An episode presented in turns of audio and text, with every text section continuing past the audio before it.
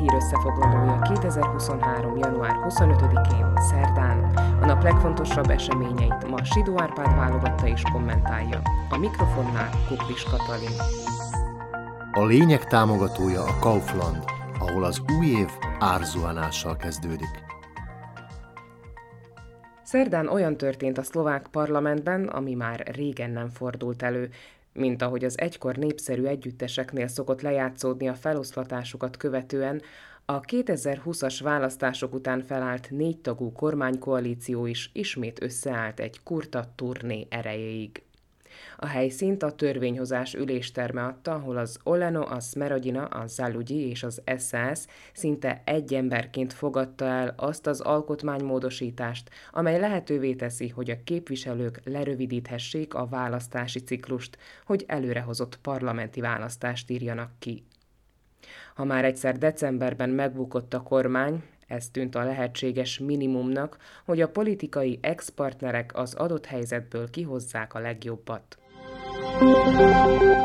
Az ellenzék nem szavazta meg a javaslatot, mert fanyalgott, hogy az nem teszi lehetővé, hogy népszavazással is fel lehessen oszlatni a törvényhozást, ne csak a képviselők által. Ha ezt így a parlament elfogadja, Szlovákia lakossága le lesz köpve, indokolta az ellenzéki Robert Fico, hogy szerintem miért nem szabad jóváhagyni a módosítást. De ez megtörtént, és még biztos, ami biztos, a választási rendszer is alkotmányos védelmet kapott. A módosítás alapján Szlovákia választási rendszere arányos marad, és az egész ország egy választási kerületből áll. Vagyis ha valamelyik párt a későbbiekben vegyes vagy többségi, esetleg több választókerületes rendszert szeretne bevezetni, annak módosítania kell az alaptörvényt, amihez legalább 90 szavazatra lesz szüksége. Most tehát a képviselők rábólintottak az alkotmány módosítására, és akkor ez alapján csütörtökön ráfordulhatnak annak megtárgyalására, hogy majd esetleg szeptember végén legyenek az előrehozott választások.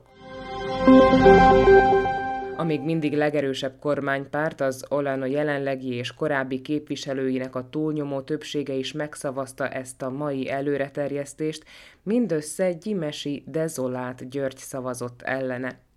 Matovics díszmagyarja már korábban jelezte, hogy nem ért egyet a javaslattal, de ő nem azt kifogásolta, hogy referendummal nem lehet majd szélne kereszteni a parlamentet, hanem azt, hogy a választási rendszert csak 90 szavazattal lehet módosítani. De a pártelnök nem erőszakolta meg, és még csak meg sem szítta Gyimesit, aki szerelmes lehet mindenbe, ami magyarországi, ő ugyanis az ottani rendszerhez hasonló kombinált választási rendszert szeretne Szlovákiában, ám az Olano vezetője szerint az Orbáni rendszer alkotmányos többséghez segíteni a maffiát és a fasisztákat, ha valakinek nem lenne világos, itt Matovics a maffia alatt elsősorban azt a pártot értette, amelyiknek a vezetője az a Fico, aki a magyar külügyminiszter szerint kiérdemli a magyar emberek tiszteletét. Szóval a parlament délben elfogadta az alkotmány módosítását, amely lehetővé teszi a választási ciklus lerövidítését, és két órával később Zuzana Csaputová köztársasági elnök már alá is írta azt, hogy ez a rendelkezés gyorsan érvénybe léphessen. Aztán jöhet a hét maradék részében a határozott ratifikálása az új választások pontos időpontjáról, amivel kapcsolatban a volt koalíciós pártok a szeptember 30-át javasolják. Az ellenzék jóval korábbra hozná ezt, de mondjuk egy júniusi dátumot rajtuk kívül csak a kormánypárti Smerodina frakciója támogatja teljes mértékben. Azonban egy ilyen alkalmi koalíció édes kevesetér, nem 90 voksot, Ráadásul a Smer már májusban az urnákhoz szólítaná az embereket, ami Ficóék szerint mindenkinek ideális lenne, mert a nyári hónapokban az új költségvetés összeállítására lehetne összpontosítani, amelybe radikálisan bele szeretnének nyúlni.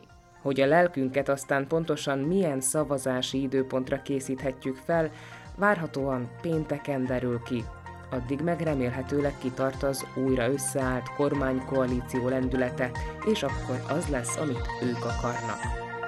Sidó Árpád szerint ez volt a lényeg január 25-én szerdán, hírösszefoglalónkat minden hétköznap este meghallgathatják ugyanitt. Podcastjainkat pedig keressék a Paraméteren, illetve a Spotify, az Apple Podcasts, a Google Podcasts vagy a Podbean platformjain.